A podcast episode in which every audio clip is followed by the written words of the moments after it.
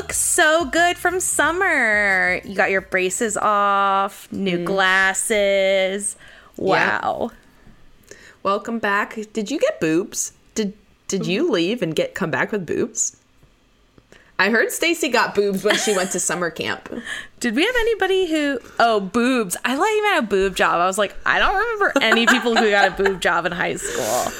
I feel like that's the trope of all like high school or like middle school Yeah, I was gonna shows where the the the girls come back and they're like middle school is gonna be different, and then like the one girl has like huge.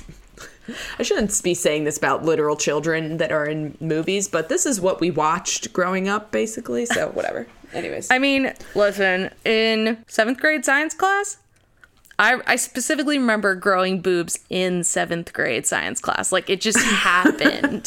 like it was just you like had a petri dish. it was just like. It just I don't know. It just like happened. You like put a little bit of citric acid inside your petri dish, and then boom, boom, there's the boobs popped out. Slapped them on your chest. Yeah. Good to go. Let's I go. mean, if I had the choice, I wouldn't because it was so un- I was so uncomfortable. I mean, I went from like flat chested to like a size C in like Yeah. a semester, maybe, yeah, maybe. yeah, yeah. Boobs are sucks. fun, aren't they? Yeah. Yeah, wouldn't recommend. But hey, everybody, welcome to Brought to You by the Letter, season two. Season two, we're still forgetting to intro our show at the top. See, right. guys, it's like everything's changed, but nothing's changed. Nothing. It's still the same.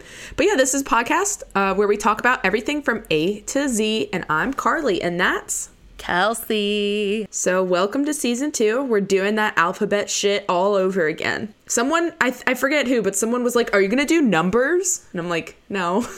I don't know how we would start going into numbers.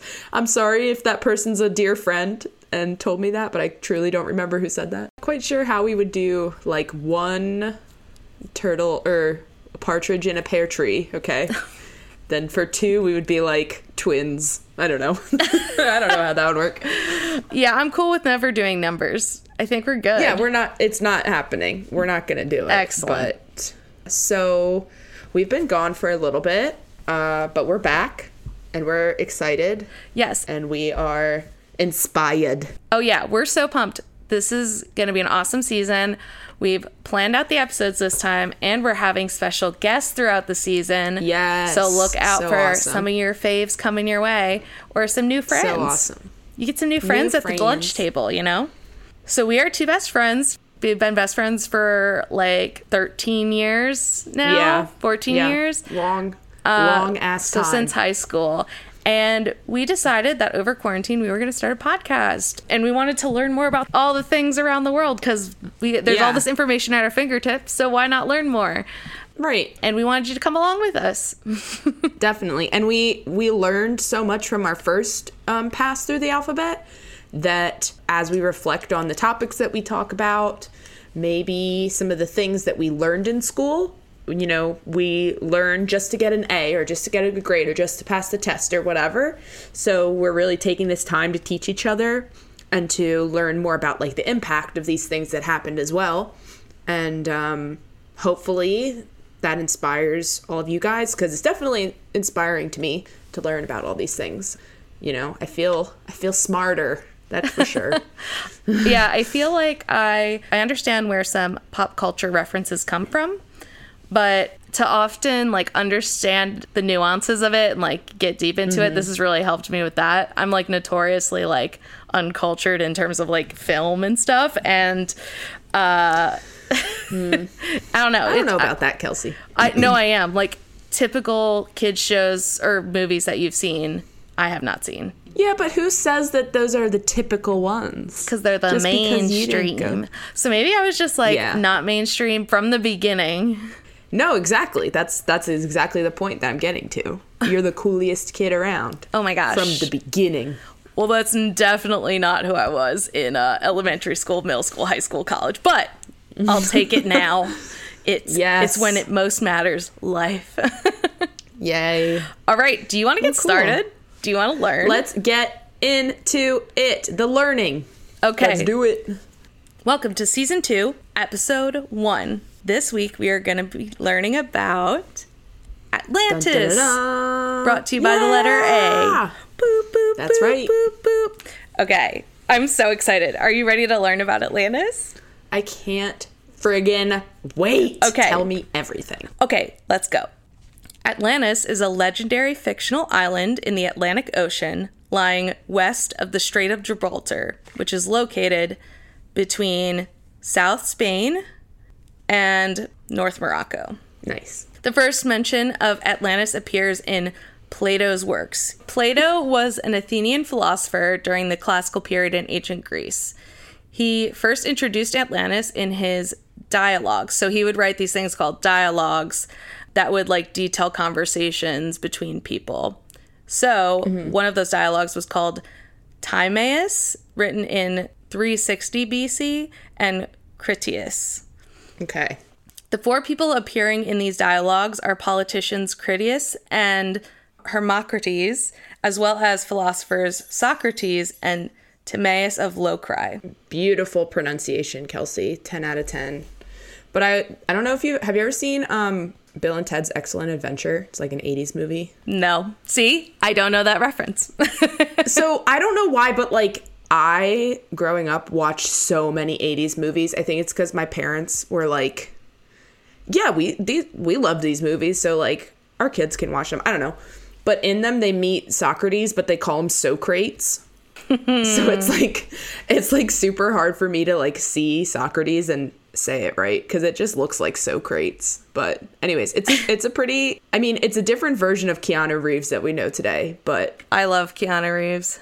I mean, who doesn't? what's not to love? He's like our national treasure, basically. Have you seen that meme know? where they're like 16 women accuse Keanu Reeves of being unapologetically perfect or whatever Yes. and like respects women and all that? I'm just like, wow. I have a group chat that's like me and like three of my friends who just send Keanu Reeves memes and stuff about him I to each other because yeah, it's it's pretty great. It's pretty great. We love Keanu. We stand Keanu here. Yes, we do.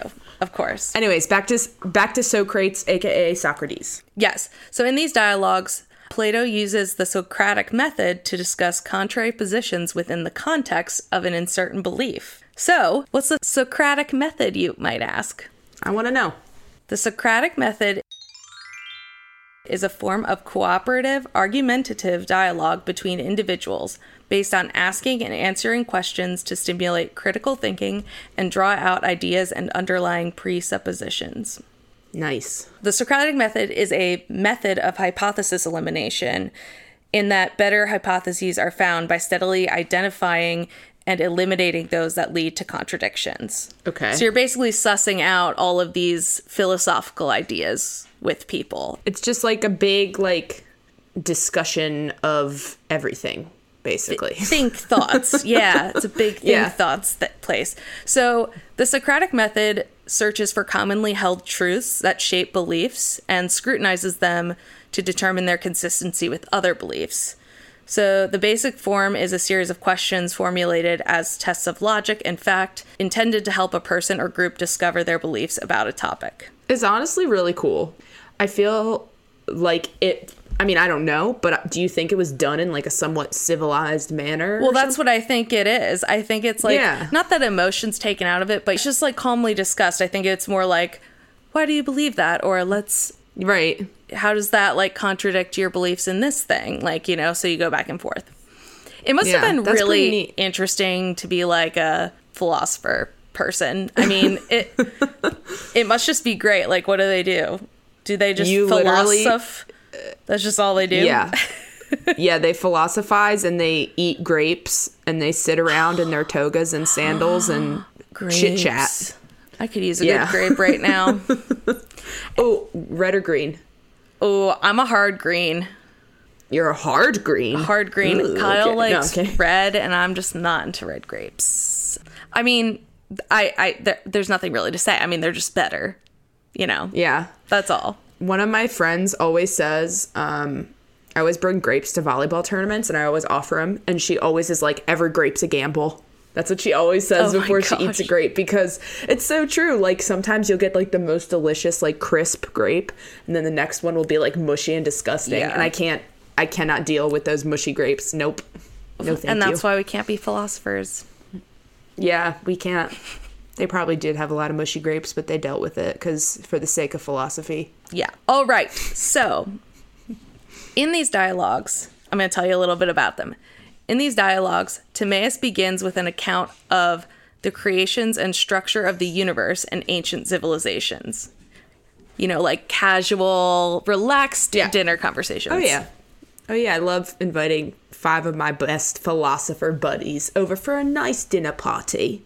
You know, we'll get into our the main course and then we just delve into the creation of the universe, right? Casual. It's, Casual, it's chill. I mean, I do it all the time. It's chill. That's Yeah. what all uh that's what all dinner parties are like for us. That would be fucking terrible. right. Well, true. Yeah. I It depends, I just like- I just go for the food. Yeah. That's why I'm there. So Socrates ponders a perfect society, described in another one of Plato's works called The Republic, and wonders mm-hmm. if he and his guests might recollect a story which exemplifies such a society.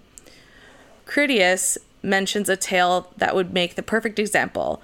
In his account, ancient Athens seems to represent the perfect society, and Atlantis, which is its opponent, represents the very antithesis of the perfect traits described in the Republic. This is the first mention of Atlantis that we know of in history. Hmm. According to Critias, in ancient times, the earth was divided among the gods by allotment. The gods treated the human in their districts like little shepherds tending Aw. and guiding sheep. Wait, why is that cute to me? I- That's kind of cute. We're just all little sheep in God's yeah. Yeah. ponderance or whatever.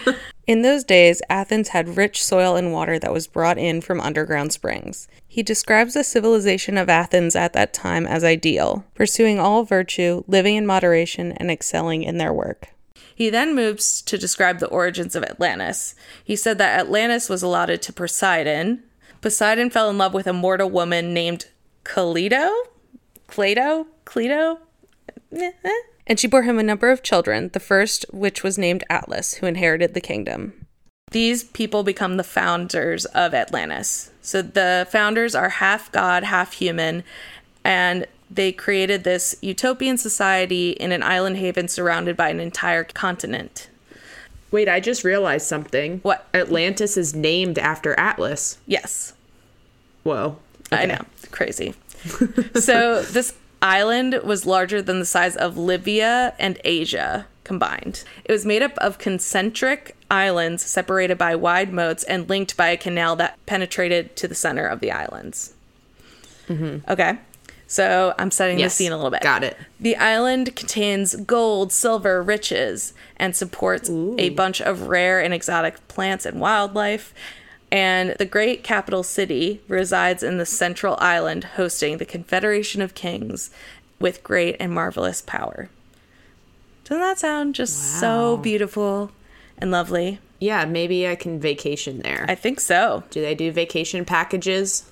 I would. That'd be cool. Well, there are resorts called Atlantis now, so that's Oh. that's why I know I googled Atlantis and that was like the second thing that came up. So, in the story, Critias recounts the remarkable virtue of Atlanteans, saying, For many generations, as long as the divine nature lasted in them, they were obedient to the laws and well affectioned towards the gods, whose seeds they were, for they possessed true and in every way great spirits, uniting gentleness with wisdom in the various chances of life and in their intercourse with one another. I- That's what I'm saying. they despised everything but virtue, caring little for their present state of life, and thinking lightly of the possession of gold and other property, which seemed only a burden to them. Neither were they intoxicated by luxury, nor did wealth deprive them of their self control, but they were sober and saw clearly that all these goods are increased by virtue and friendship. So beautiful. Thank you. I'll be here all week. So, right, sounds like a beautiful society. Gorgeous. However, the Atlanteans become corrupt, greedy, petty, and morally bankrupt. And the gods became angry because the people had lost their way and turned to immoral pursuits. So a later passage reads When the divine portion began to fade away and become diluted too often and too much with the mortal admixture, and the human nature got the upper hand, they then, being unable to bear their fortune, behaved unseemly, and to him who had an eye to see grew visibly debased, for they were losing the fairest of their precious gifts. But to those who had no eye to see the true happiness, they appeared glorious and blessed at the very time when they were full of extreme greed for wealth and material gain. Wow. I know. I know. So I'm scared. I know. So to outsiders, this looked like a utopian society, but it actually is like plagued by all this terrible shit. Yeah. Yikes, yikes, yikes, yikes, yikes. Yeah. So, as punishment, the gods then sent down one terrible night of fire and earthquakes that caused Atlantis to sink into the sea. All right, if you guys listened last season, we learned one thing. You do not piss off the gods. Don't do it. Just don't. Don't do it. Oh, that's right. Just don't do it. Yeah, just don't. Just don't. So, that is the first mention of Atlantis.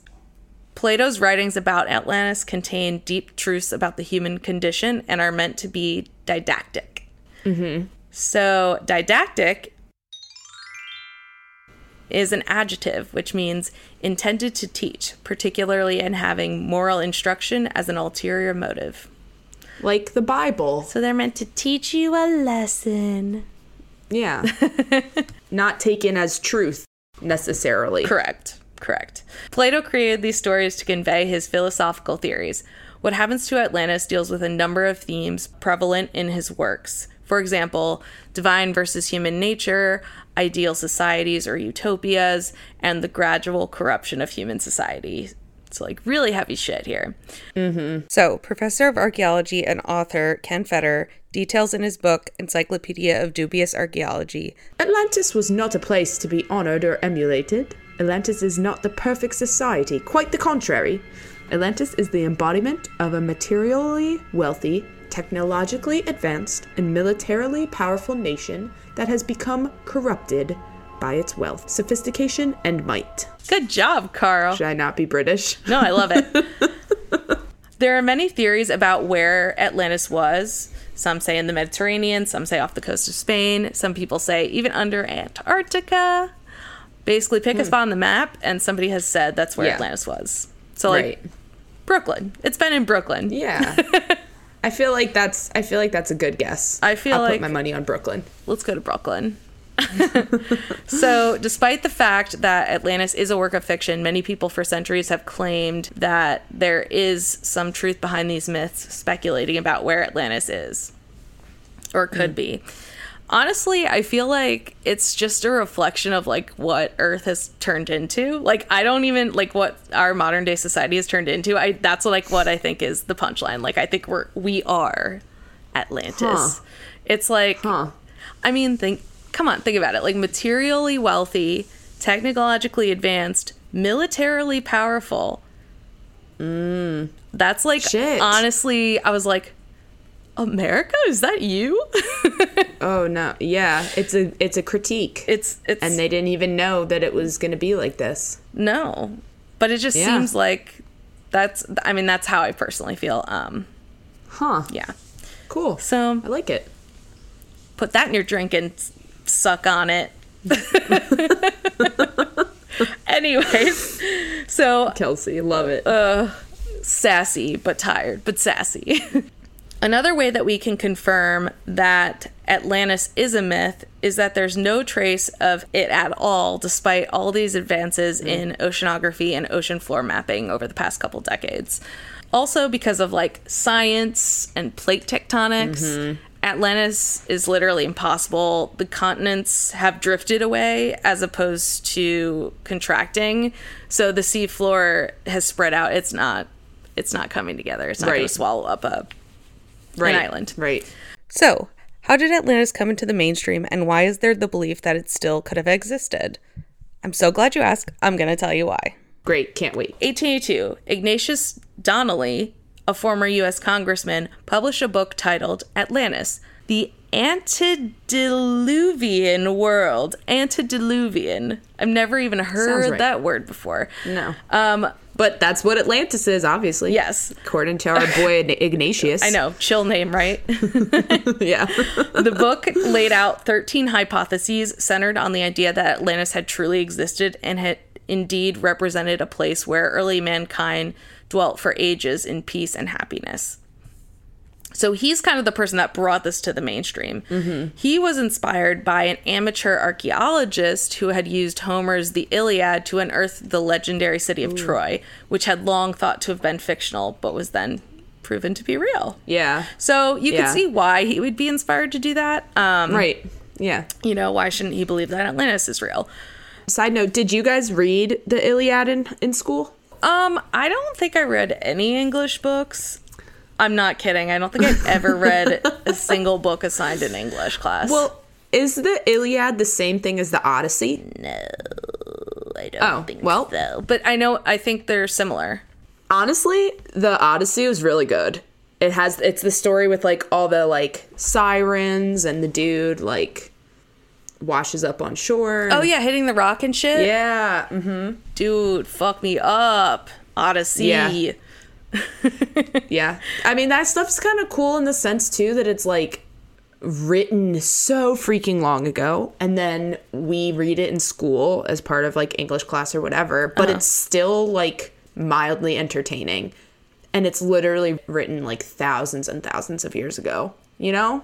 Just kind Yeah. of neat. I'm not gonna lie to you. I don't think I could recall any of that writing, but I kind of want to go back and read now because I'm like, actually, now I actually give a shit about learning Right. because it's my choice. Right. exactly.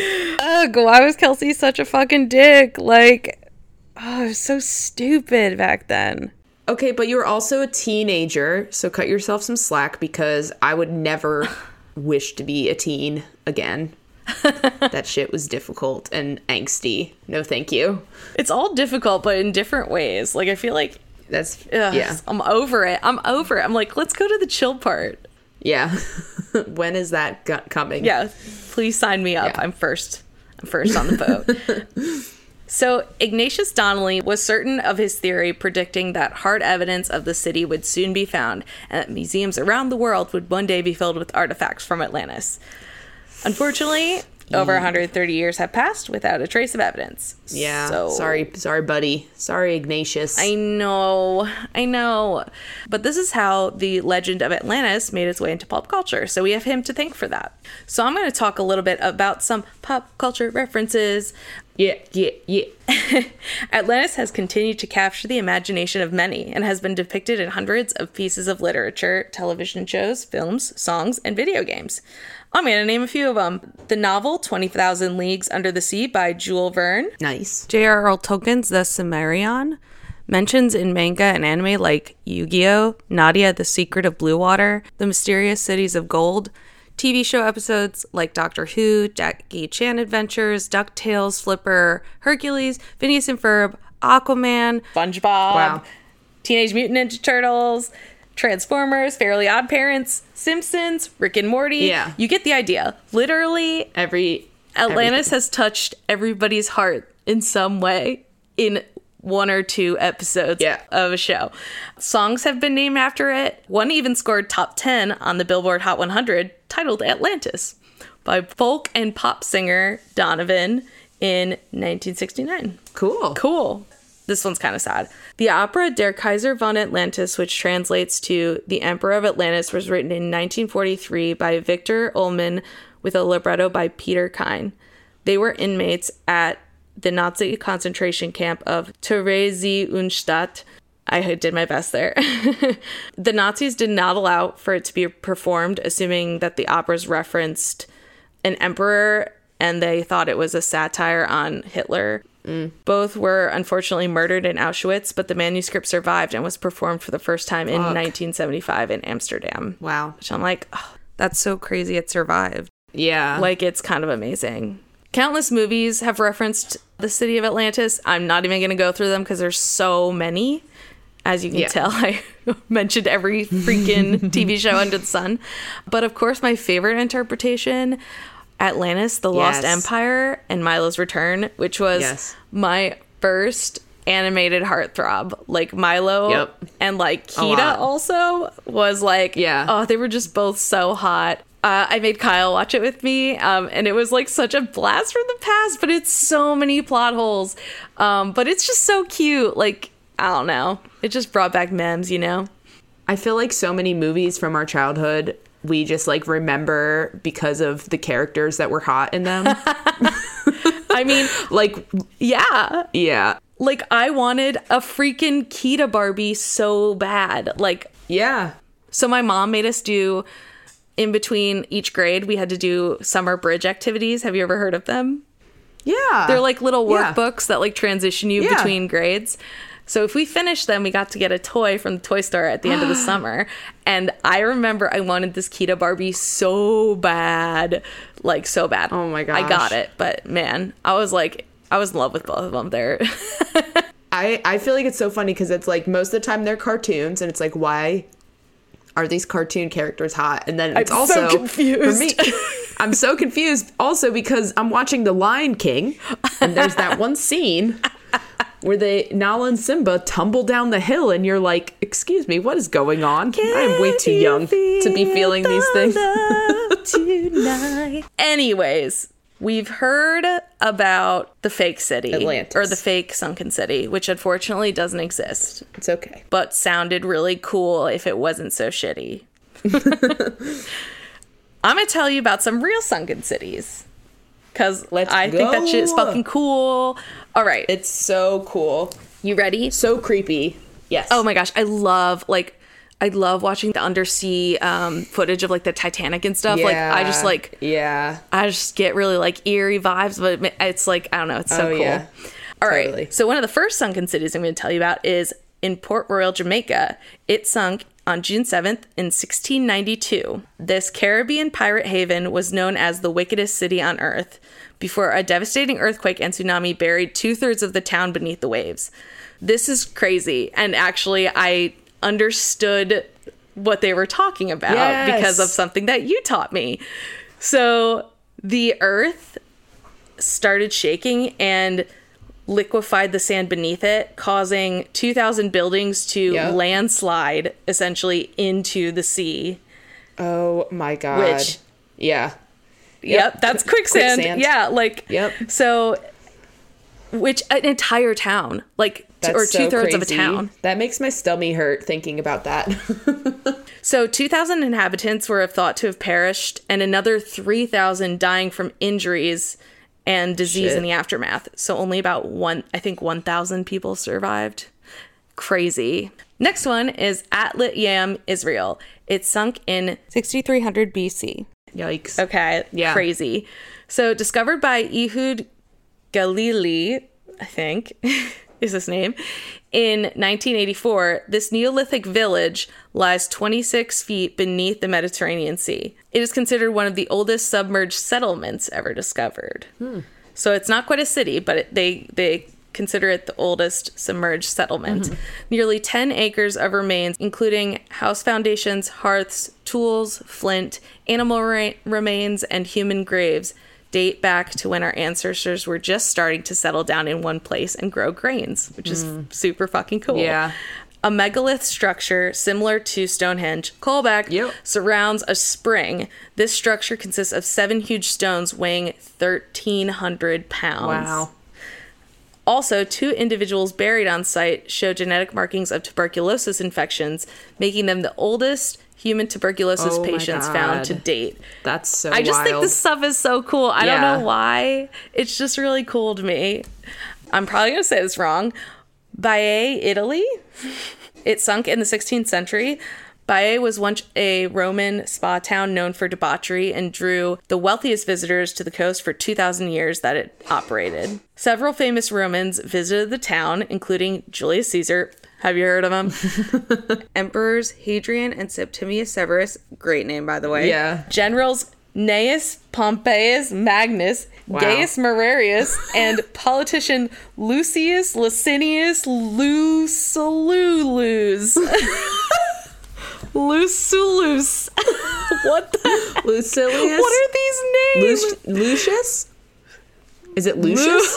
Lucius. Lucius Licinius Lucullus.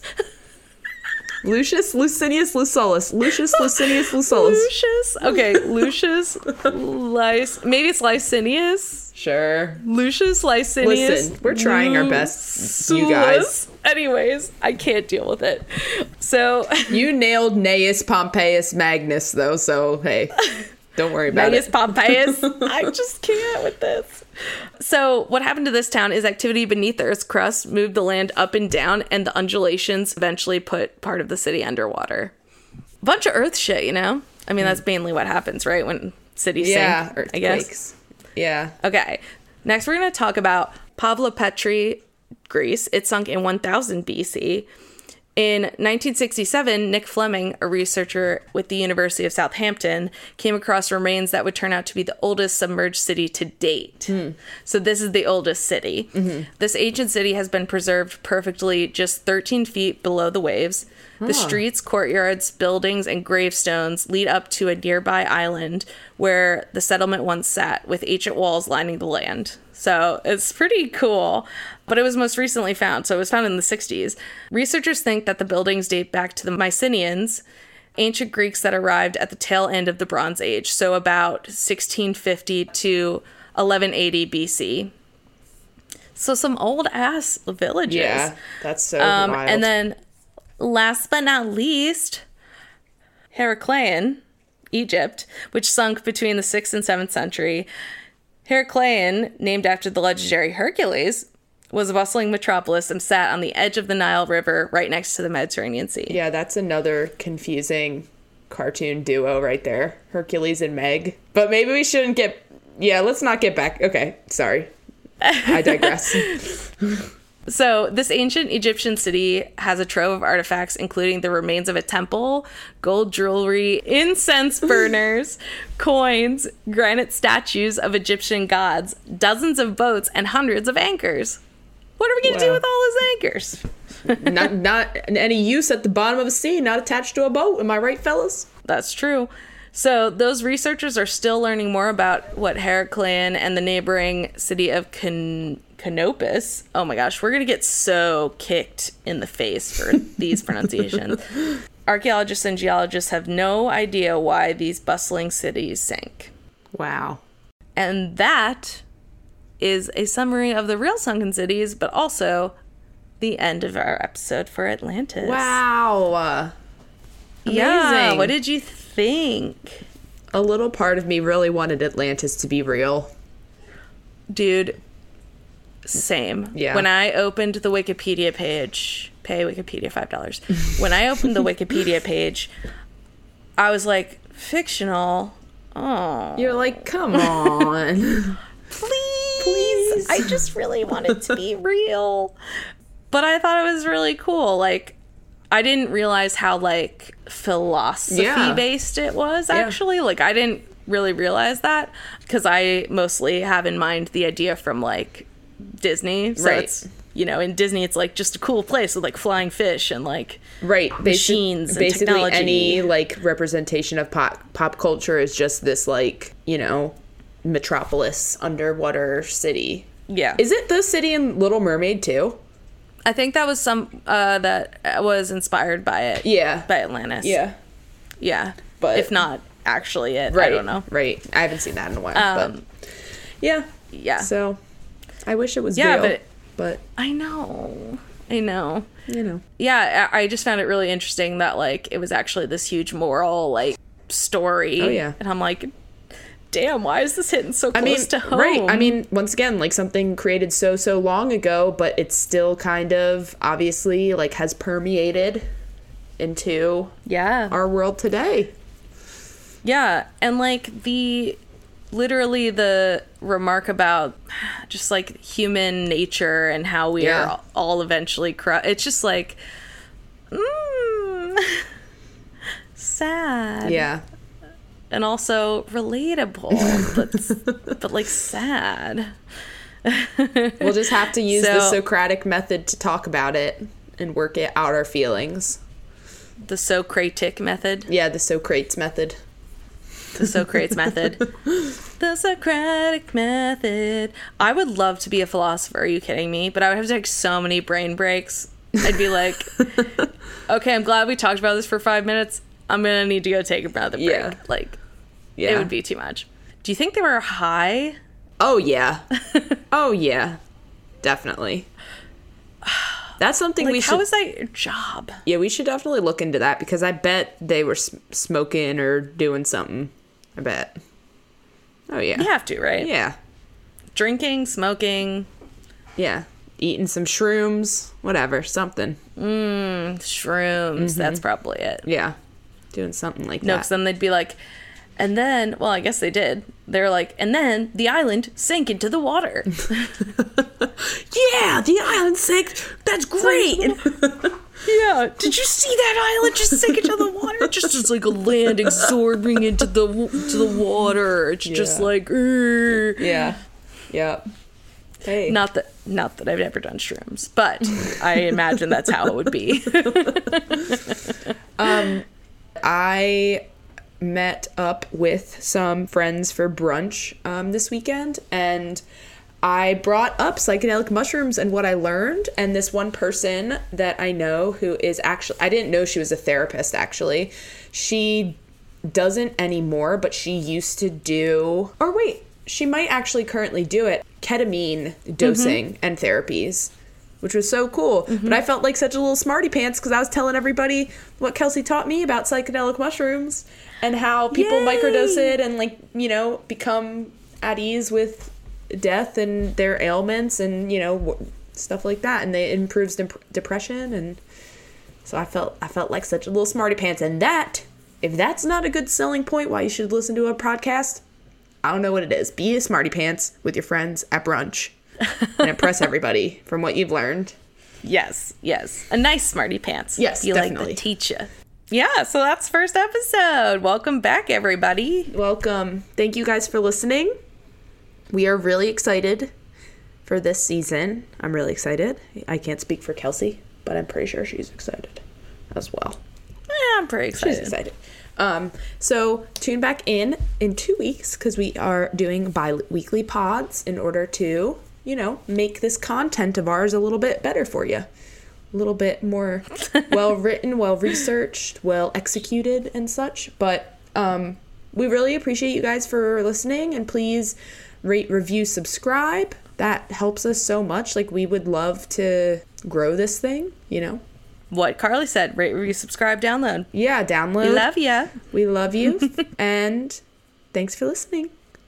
See you next time. Bye bye bye bye. Bye.